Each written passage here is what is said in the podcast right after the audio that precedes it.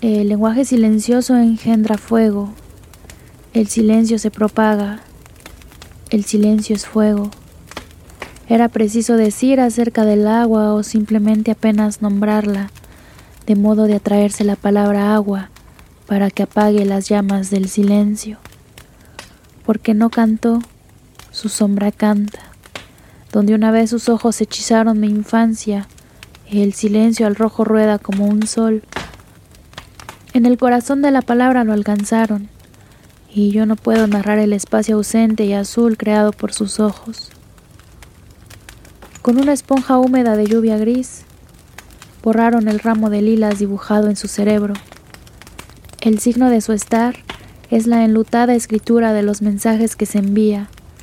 Ella se prueba en su nuevo lenguaje e indaga el peso del muerto en la balanza de su corazón y el signo de su estar crea el corazón de la noche. Aprisionada, alguna vez se olvidarán las culpas, se emparentarán los vivos y los muertos. Aprisionada, no ha sabido prever que su final iría a ser la gruta a donde iban los malos en los cuentos para niños.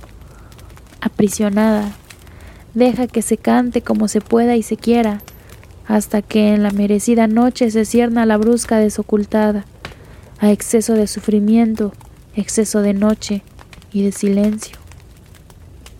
Las metáforas de asfixia se despojan del sudario, el poema, el terror es nombrado con el modelo delante, a fin de no equivocarse. Y yo sola con mis voces, y tú, tanto estás del otro lado, que te confundo conmigo.